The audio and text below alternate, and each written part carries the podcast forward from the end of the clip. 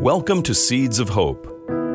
Listen now to this encouraging and uplifting message of faith and trust in our Lord, shared by Father Mike Moore.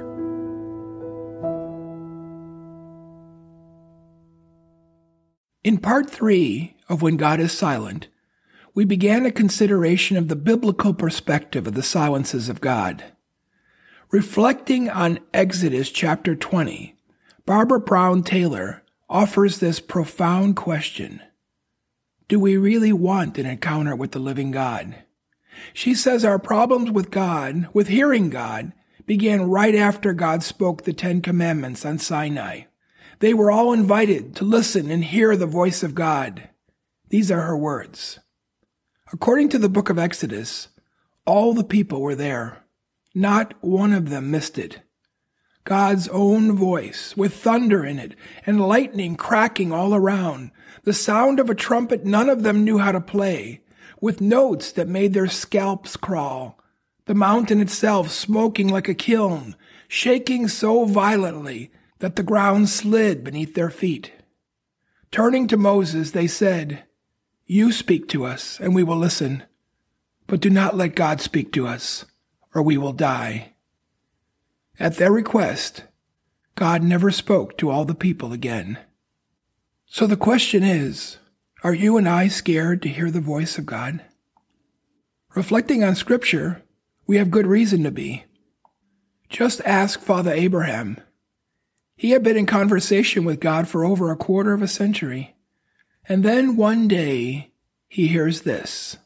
Take your son, your only son Isaac, whom you love, and go to the land of Moriah, and offer him there as a burnt offering on one of the mountains that I shall show you.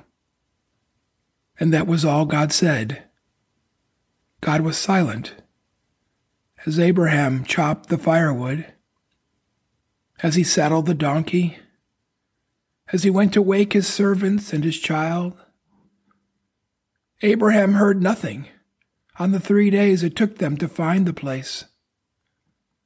When they got there, the only voice Abraham heard was his own. Stay here with the donkey, he told his servants. The boy and I will go over there, we will worship, and then we will come back to you. It was a lie. But what else could he say? What he was really doing was listening. In Taylor's words, listening so hard it made his head hurt and his chest ache. He was fooling around with the rocks and the wood until he could find no reason to stop. Never in the history of the world, I think, had there been such a silence. No one said a word. Not Abraham, not Isaac, not God.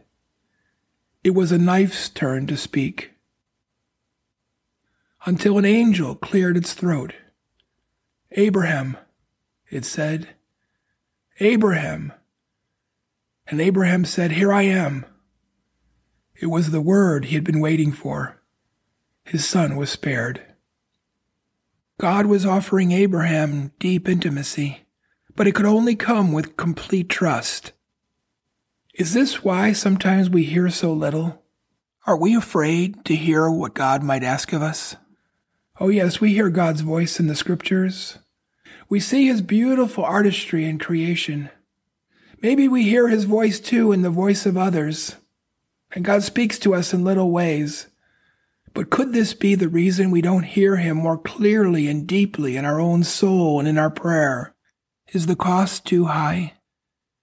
Dear Lord, give us the grace to be not afraid. If you found this episode helpful, please share it with someone you know. God bless you. If you would like to subscribe to the Seeds of Hope Reflections, just search Seeds of Hope with Father Mike in your web browser or wherever podcasts are available.